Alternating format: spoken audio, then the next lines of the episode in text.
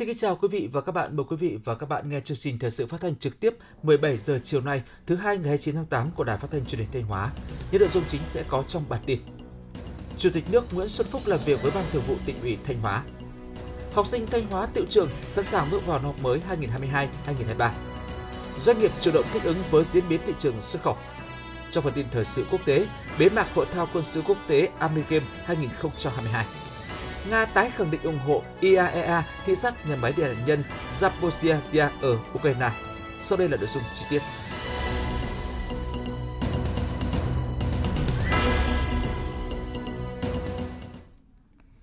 Thưa quý vị và các bạn, ngày 29 tháng 8, đồng chí Nguyễn Xuân Phúc, Ủy viên Bộ Chính trị, Chủ tịch nước đã làm việc với Ban Thường vụ tỉnh ủy Thanh Hóa về tình hình kinh tế xã hội, quốc phòng an ninh, công tác xây dựng Đảng, xây dựng hệ thống chính trị năm 2021 và 7 tháng năm 2022, kết quả thực hiện chiến lược cải cách tư pháp, nhiệm vụ trọng tâm trong thời gian tới.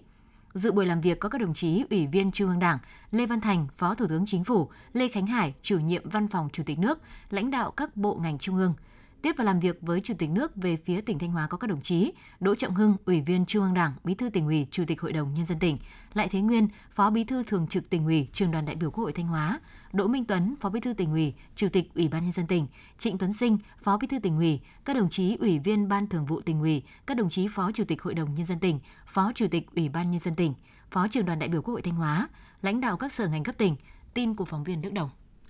báo cáo với Chủ tịch nước Nguyễn Xuân Phúc và đoàn công tác Trung ương về tình hình kinh tế xã hội, quốc phòng an ninh, công tác xây dựng Đảng, xây dựng hệ thống chính trị năm 2021 và 7 tháng năm 2022, kết quả thực hiện chiến lược cải cách tư pháp và nhiệm vụ trọng tâm trong thời gian tới. Thay mặt Ban Thường vụ Tỉnh ủy Thanh Hóa, đồng chí Đỗ Minh Tuấn, Phó Bí thư Tỉnh ủy, Chủ tịch Ban dân tỉnh cho biết, năm 2021 và 7 tháng năm 2022, trong bối cảnh có nhiều khó khăn, thách thức, song được sự quan tâm chỉ đạo hỗ trợ của Trung ương, Đảng bộ, chính quyền, nhân dân các dân tộc trong tỉnh đã đoàn kết, nỗ lực phấn đấu, đạt được nhiều kết quả quan trọng trên các lĩnh vực. Dịch COVID-19 được kiểm soát hiệu quả, tốc độ tăng tổng sản phẩm trên địa bàn GDP trong nhóm 5 tỉnh thành phố đứng đầu cả nước, thu ngân sách nhà nước đạt cao nhất từ trước đến nay, đạt 40.781 tỷ đồng, vượt 53% dự toán, tăng 29% so với năm 2020 nhiều chỉ tiêu kinh tế tăng cao so với cùng kỳ. Các hoạt động văn hóa, giáo dục, y tế được tổ chức linh hoạt, thích ứng an toàn với tình hình dịch bệnh, chất lượng hiệu quả được nâng lên,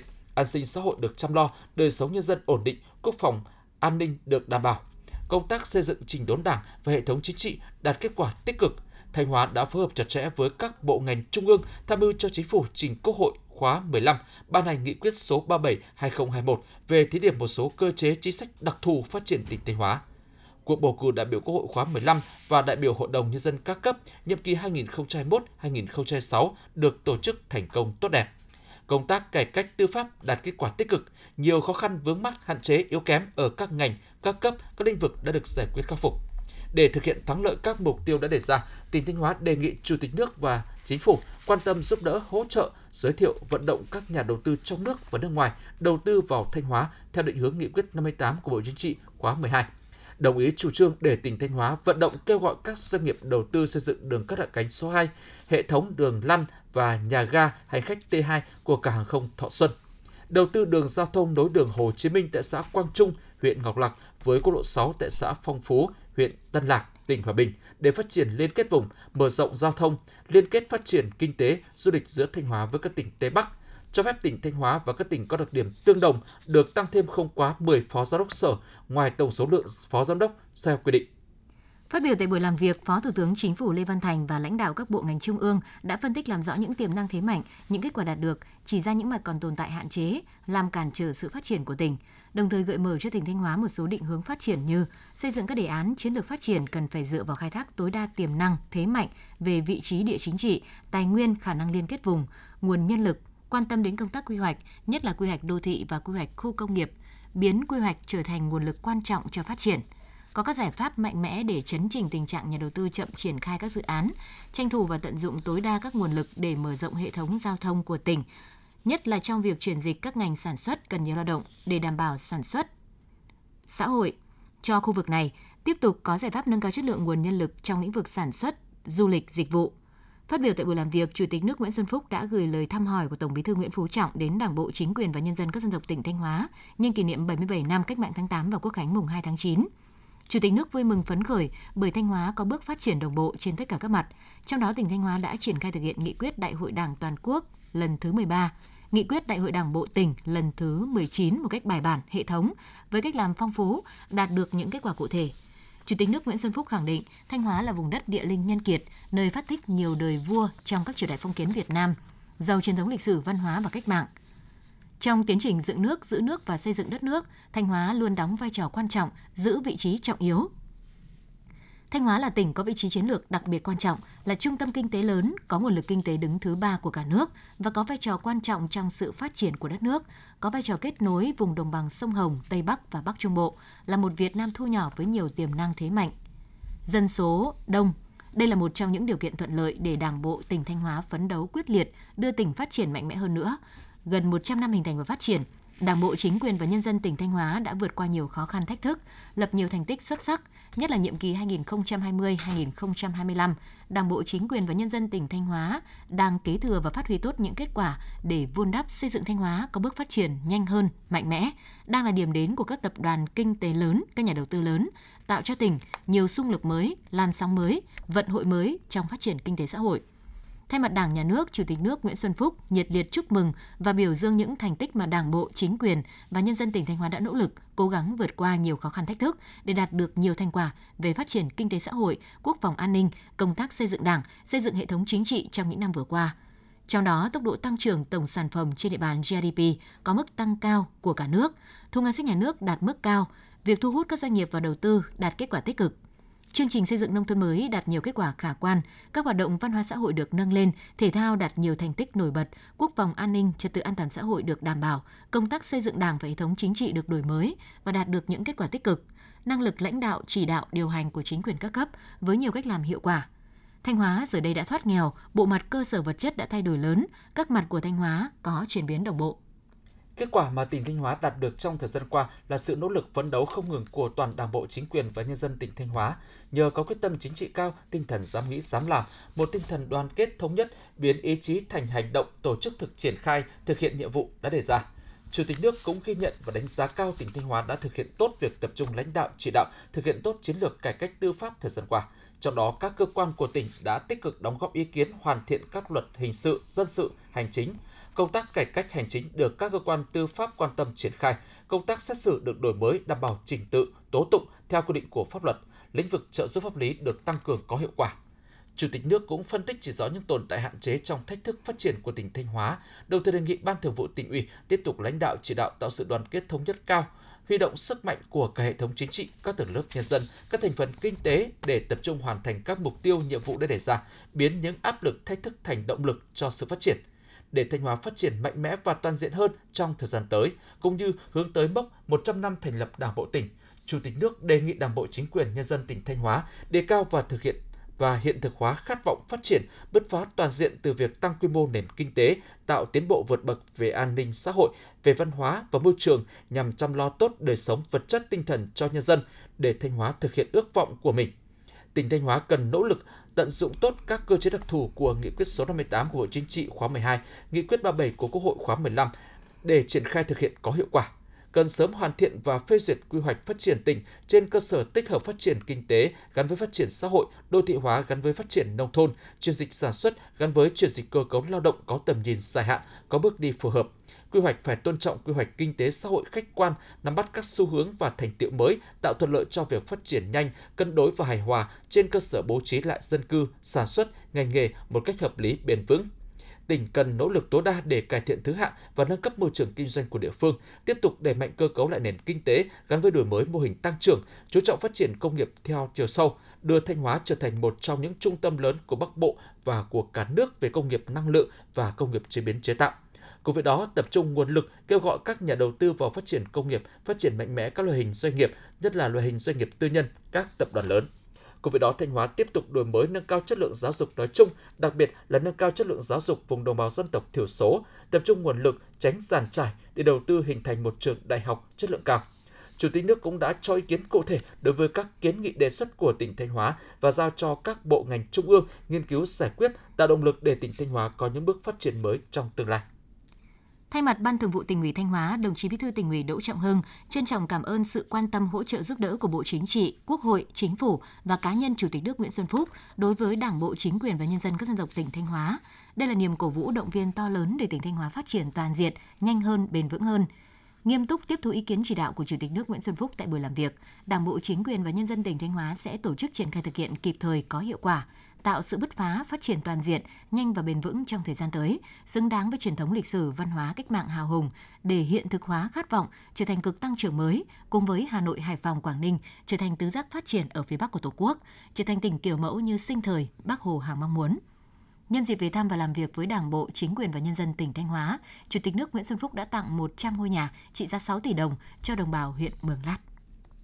Tối ngày 8 tháng 8, Chủ tịch nước Nguyễn Xuân Phúc đã có buổi gặp mặt thân mật các đồng chí nguyên lãnh đạo tỉnh Thanh Hóa qua các thời kỳ. Dự buổi gặp mặt có các đồng chí Lê Văn Thành, Phó Thủ tướng Chính phủ, Lê Khánh Hải, Chủ nhiệm Văn phòng Chủ tịch nước, Đỗ Trọng Hưng, Bí thư tỉnh ủy Thanh Hóa, Chủ tịch Hội đồng nhân dân tỉnh, các đồng chí thường trực tỉnh ủy Thanh Hóa và các đồng chí nguyên là lãnh đạo chủ chốt của tỉnh qua các thời kỳ. Tại buổi gặp mặt, đồng chí Bí thư tỉnh ủy Đỗ Trọng Hưng đã báo cáo khái quát với Chủ tịch nước Nguyễn Xuân Phúc về tình hình phát triển kinh tế xã hội của tỉnh trong 2 năm qua, đồng thời nhấn mạnh đạt được những kết quả này, tỉnh ủy, Hội đồng nhân dân, Ủy ban nhân dân tỉnh Thanh Hóa đã nhận được sự quan tâm chỉ đạo sát sao của Bộ Chính trị, Quốc hội, Chính phủ và các cơ quan trung ương. Trong lãnh đạo chỉ đạo, các đồng chí lãnh đạo tỉnh đương nhiệm đã nhận được những đóng góp về kinh nghiệm, trí tuệ của các đồng chí nguyên lãnh đạo tỉnh qua các thời kỳ. Cùng với đó, toàn Đảng bộ tỉnh Thanh Hóa đã tiếp tục nêu cao tinh thần đoàn kết, phát huy nội lực, tranh thủ các nguồn ngoại lực để phát triển. Đồng chí Bí thư tỉnh ủy Đỗ Trọng Hưng mong muốn trong quá trình phát triển, tỉnh Thanh Hóa sẽ tiếp tục nhận được sự quan tâm chỉ đạo của các đồng chí lãnh đạo Đảng, Nhà nước và cá nhân đồng chí Chủ tịch nước để Đảng bộ chính quyền và nhân dân tỉnh Thanh Hóa hiện thực hóa khát vọng trở thành cực tăng trưởng mới trong tứ giác phát triển ở phía Bắc của Tổ quốc. Trong không khí thân mật ân tình, Chủ tịch nước Nguyễn Xuân Phúc cho biết, Thanh Hóa Quảng Nam là hai tỉnh kết nghĩa từ trong những năm tháng gian khổ và ác liệt nhất của chiến tranh. Nhiều người con Thanh Hóa đã chiến đấu hy sinh, có người để lại một phần thân thể trên đất Quảng Nam. Sau chiến tranh, nhiều người con Thanh Hóa đã chọn Quảng Nam là quê hương thứ hai của mình để sinh sống lập nghiệp, đóng góp vào sự phát triển của tỉnh Quảng Nam. Tình cảm và sự hy sinh của người Thanh Hóa đối với Quảng Nam là không thể đong đếm. Chủ tịch nước Nguyễn Xuân Phúc chúc mừng những kết quả mà tỉnh Thanh Hóa đạt được trong thời gian qua, đồng thời nhấn mạnh Thanh Hóa có bước phát triển như ngày hôm nay có sự đóng góp rất quan trọng của các đồng chí, nguyên là lãnh đạo chủ chốt của Thanh Hóa qua các thời kỳ. Chủ tịch nước Nguyễn Xuân Phúc vui mừng khi các đồng chí nguyên lãnh đạo tỉnh Thanh Hóa qua các thời kỳ vẫn giữ được sức khỏe, tiếp tục phát huy truyền thống cách mạng, đoàn kết, thống nhất, có nhiều đóng góp vào sự phát triển của tỉnh. Chủ tịch nước nhấn mạnh, trong các nhiệm kỳ gần đây, tỉnh Thanh Hóa đã có những bước phát triển đáng mừng – một nguyên nhân quan trọng của thành công đó là Đảng bộ đã phát huy được truyền thống đoàn kết và trí tuệ tập thể. Hiện nay Đảng bộ chính quyền và nhân dân tỉnh Thanh Hóa đang kế thừa và phát huy những thành quả đạt được để vun đắp xây dựng Thanh Hóa phát triển nhanh hơn, mạnh mẽ hơn, quyết tâm phấn đấu để trở thành cực tăng trưởng mới theo nghị quyết số 58 của Bộ Chính trị đã đề ra. Chủ tịch nước Nguyễn Xuân Phúc mong muốn các đồng chí nguyên lãnh đạo tỉnh bằng kinh nghiệm trí tuệ của mình tiếp tục có nhiều đóng góp cùng các đồng chí lãnh đạo tỉnh đương nhiệm hiện thực hóa các mục tiêu tăng trưởng, xây dựng Thanh Hóa trở thành tỉnh kiểu mẫu như lời dạy của Bác Hồ kính yêu. Tại buổi gặp mặt, thay mặt các đồng chí nguyên lãnh đạo tỉnh Thanh Hóa qua các thời kỳ, đồng chí Phạm Văn Tích, nguyên Bí thư tỉnh ủy, nguyên Chủ tịch Hội đồng nhân dân tỉnh, chủ nhiệm câu lạc bộ Hàm Rồng, trân trọng cảm ơn những tình cảm mà Chủ tịch nước Nguyễn Xuân Phúc đã dành cho Đảng bộ, chính quyền và nhân dân các dân tộc tỉnh Thanh Hóa và các đồng chí nguyên lãnh đạo tỉnh Thanh Hóa qua các thời kỳ, đồng thời thể hiện quyết tâm đóng góp kinh nghiệm và trí tuệ vào sự phát triển chung của tỉnh để Thanh Hóa hiện thực khát vọng trở thành cực tăng trưởng mới ở phía Bắc của Tổ quốc. Quý vị và các bạn đang nghe chương trình thời sự phát thanh của Đài Phát thanh Truyền hình Thanh Hóa. Chương trình đang được thực hiện trực tiếp trên sóng FM tần số 92,3 MHz. Tiếp theo là những thông tin đáng chú ý mà phóng viên đài chúng tôi vừa cập nhật.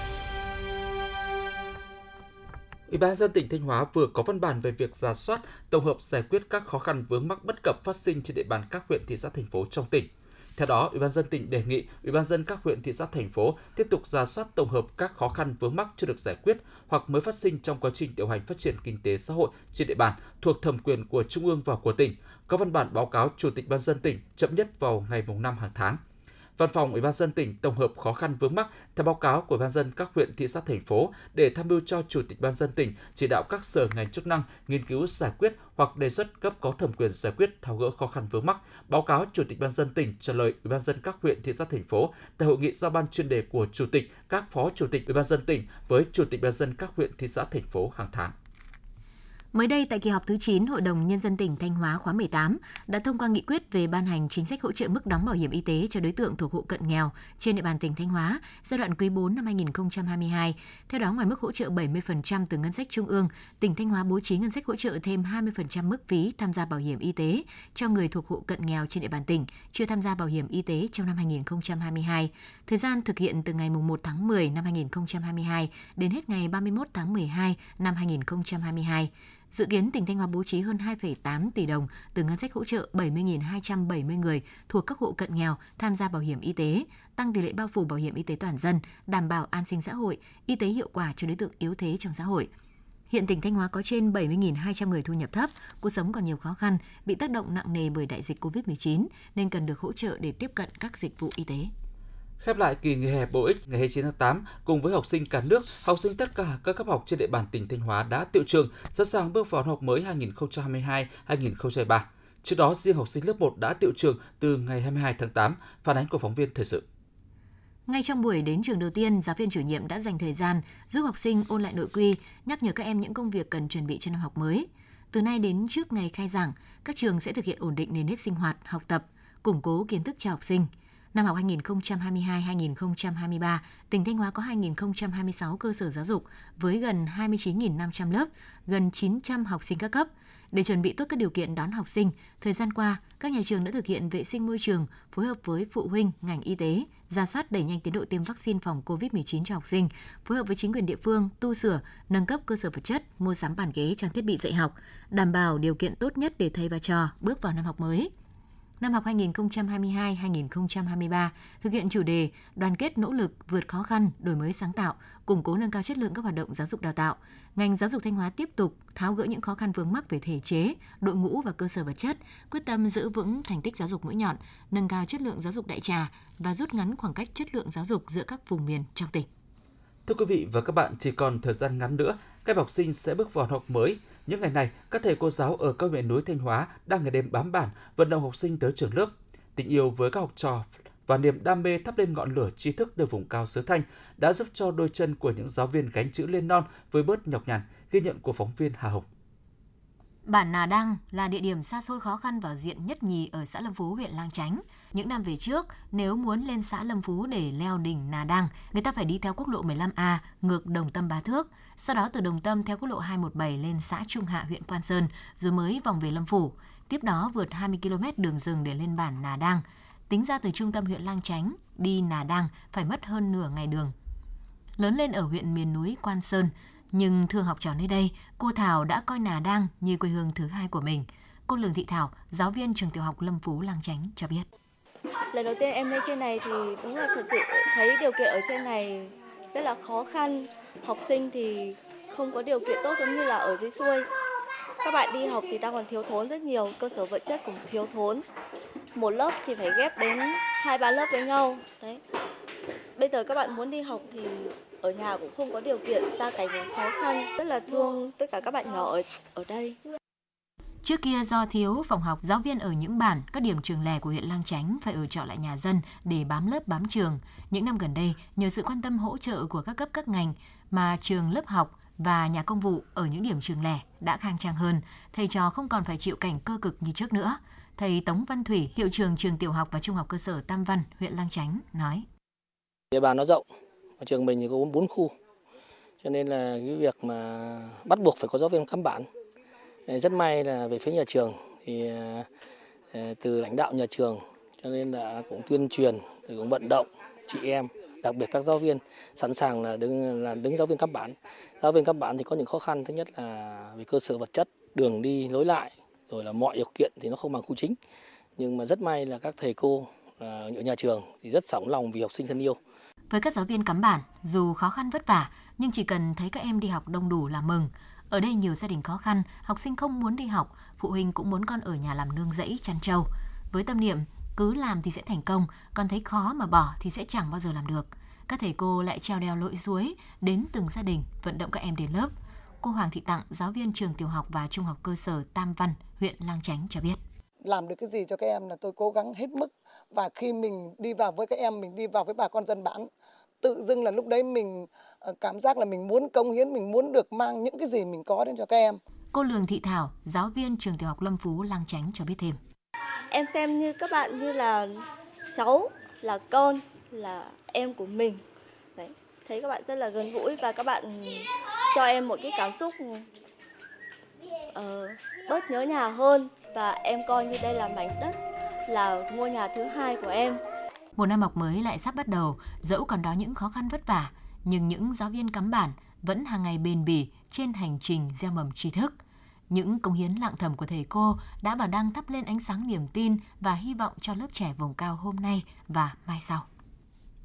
Chào mừng kỷ niệm 77 năm cách mạng tháng 8 và Quốc khánh mùng 2 tháng 9, huyện Mường Lát đã và đang đẩy mạnh công tác tuyên truyền về tầm vóc, giá trị lịch sử to lớn của cách mạng tháng 8 và sự ra đời của nước Việt Nam Dân Chủ Cộng Hòa, nay là nước Cộng hòa xã hội chủ nghĩa Việt Nam, đồng thời tổ chức nhiều hoạt động văn hóa văn nghệ thể dục thể thao nhằm thắt chặt tình đoàn kết giữa các dân tộc, cổ vũ toàn đảng, toàn dân, toàn quân đẩy mạnh phong trào thi đua yêu nước.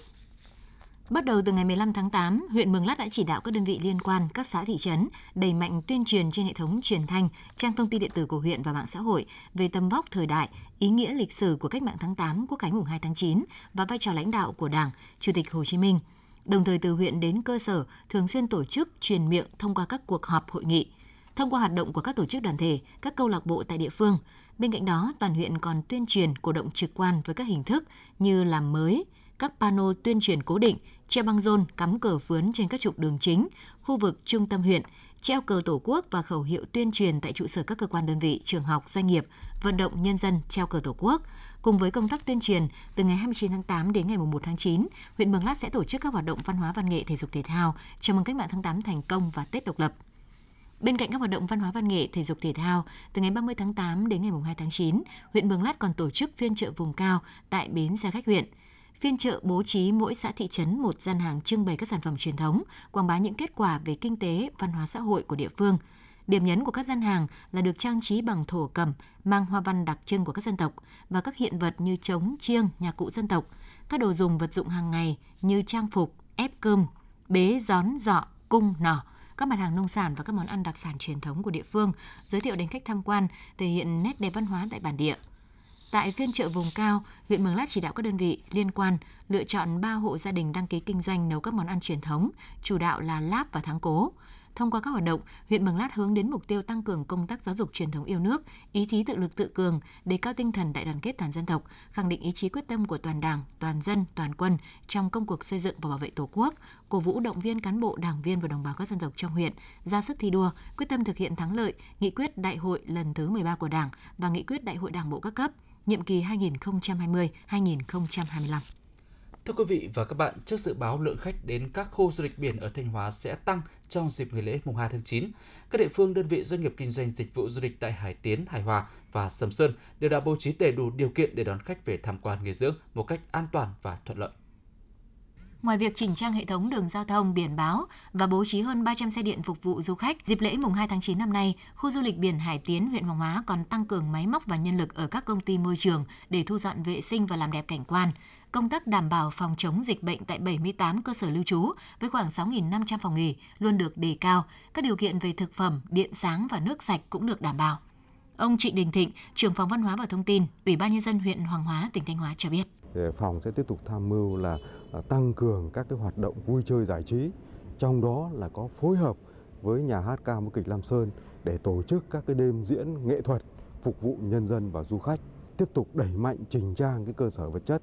và đáp ứng cái cái nhu cầu đón những cái du khách một cách tốt nhất cũng như là công tác đảm bảo an ninh trật tự trên địa bàn. Ông Phạm Hồng Hải, Phó Giám đốc Điện lực Hoàng Hóa, tỉnh Thanh Hóa cho biết thêm. Điện lực ờ, Hoàng Hóa lập phương án cấp điện cho tất cả các địa điểm ờ, lễ hội,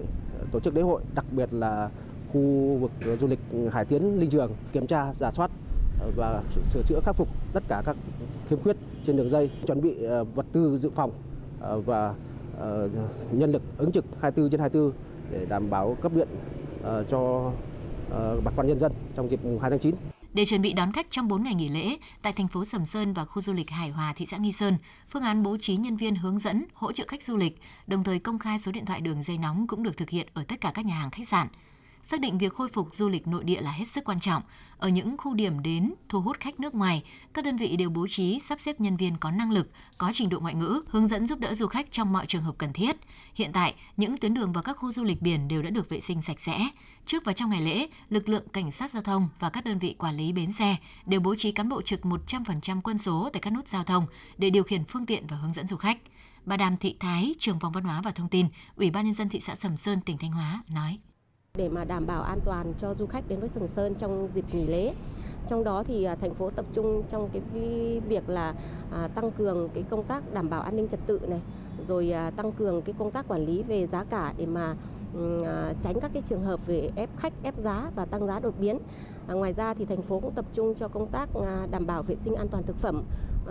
và cũng như là cái công tác đảm bảo về à, an toàn phòng chống dịch Covid tại các cơ sở lưu trú trên địa bàn thành phố. Ông Tống Phúc Văn, giám đốc trung tâm nghỉ dưỡng khách sạn Bộ Xây dựng, thành phố Sầm Sơn, tỉnh Thanh Hóa cho biết. Năm nay vào ngày 2 tháng 9 ấy, thì cái lượng khách mà đặt nghỉ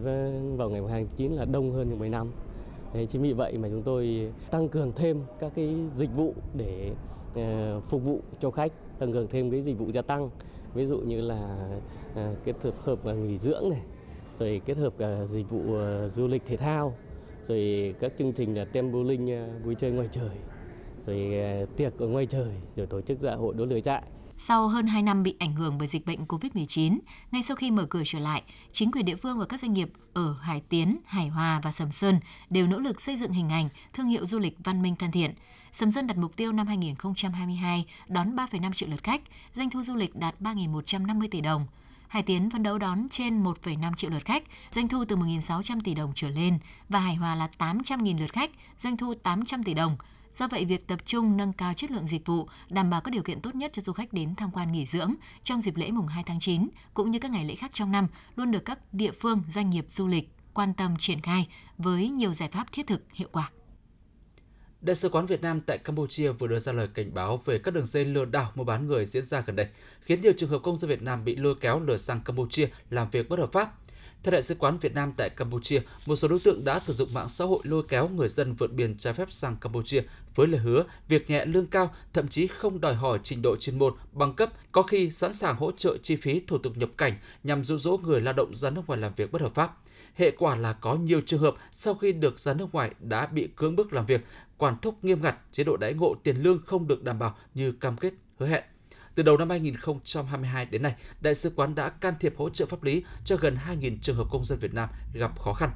Trong đó, bảo hộ đưa về nước khoảng 500 trường hợp bị rụ dỗ sang lao động bất hợp pháp và đang hỗ trợ rất nhiều trường hợp người Việt khác bị giam giữ tại Campuchia về nước. Đại sứ quán Việt Nam tại Campuchia khuyến nghị mọi công dân đề cao tinh thần cảnh giác, tự bảo vệ bản thân và gia đình mình trước những lời dụ dỗ việc nhẹ lương cao của các đối tượng lừa đảo mua bán người. Sáng ngày 29 tháng 8, huyện Vĩnh Lộc đã tổ chức lễ công bố nghị quyết số 292 ngày 13 tháng 7 năm 2022 của Hội đồng Nhân dân tỉnh Thanh Hóa về đặt tên đường phố và công trình công cộng trên địa bàn thị trấn Vĩnh Lộc. Theo nghị quyết số 292 ngày 13 tháng 7 năm 2022 của Hội đồng Nhân dân tỉnh Thanh Hóa, trên địa bàn thị trấn Vĩnh Lộc có 10 đường, 14 phố và một công trình công cộng được đặt tên mới.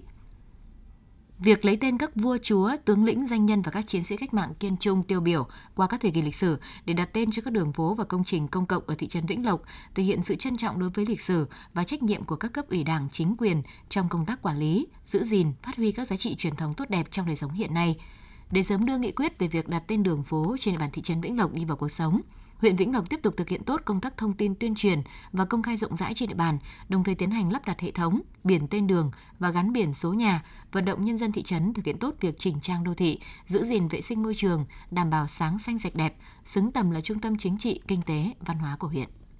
Cũng trong sáng ngày 9 tháng 8, Ủy ban dân huyện Vĩnh Lộc đã công bố quyết định số 2773 ngày 16 tháng 8 năm 2022 của Ban dân tỉnh Thanh Hóa về việc phê duyệt đồ án điều chỉnh mở rộng quy hoạch chung thị trấn Vĩnh Lộc, huyện Vĩnh Lộc đến năm 2030. Đồ án điều chỉnh mở rộng quy hoạch chung thị trấn Vĩnh Lộc đến năm 2030 được nghiên cứu trên phạm vi diện tích gần 1.515 ha. Dự báo đến năm 2030, thị trấn Vĩnh Lộc sẽ có dân số 20.000 người. Theo đồ án, định hướng phát triển không gian đô thị thị trấn Vĩnh Lộc chủ yếu về phía đông bắc, lấy trục trung tâm thị trấn Vĩnh Lộc nối quốc lộ 45 và quốc lộ 217 làm trục phát triển mới. Ổn định khu vực trung tâm thị trấn hiện hữu với các công trình hành chính, cơ quan công cộng hiện nay bố trí mới một số công trình công cộng dọc tỉnh lộ 522, đoạn từ quốc lộ 47 đến trục trung tâm, đồng thời phát triển các khu đô thị mới theo hướng tập trung hài hòa với cảnh quan thiên nhiên, môi trường sinh thái gắn với các công trình dịch vụ tiện ích, các công trình hỗn hợp đa năng nhằm tăng cường dịch vụ hỗ trợ cho các khu đô thị hiện hữu và góp phần phát triển du lịch. Tại lễ công bố, đại diện lãnh đạo Sở Xây dựng và huyện Vĩnh Lộc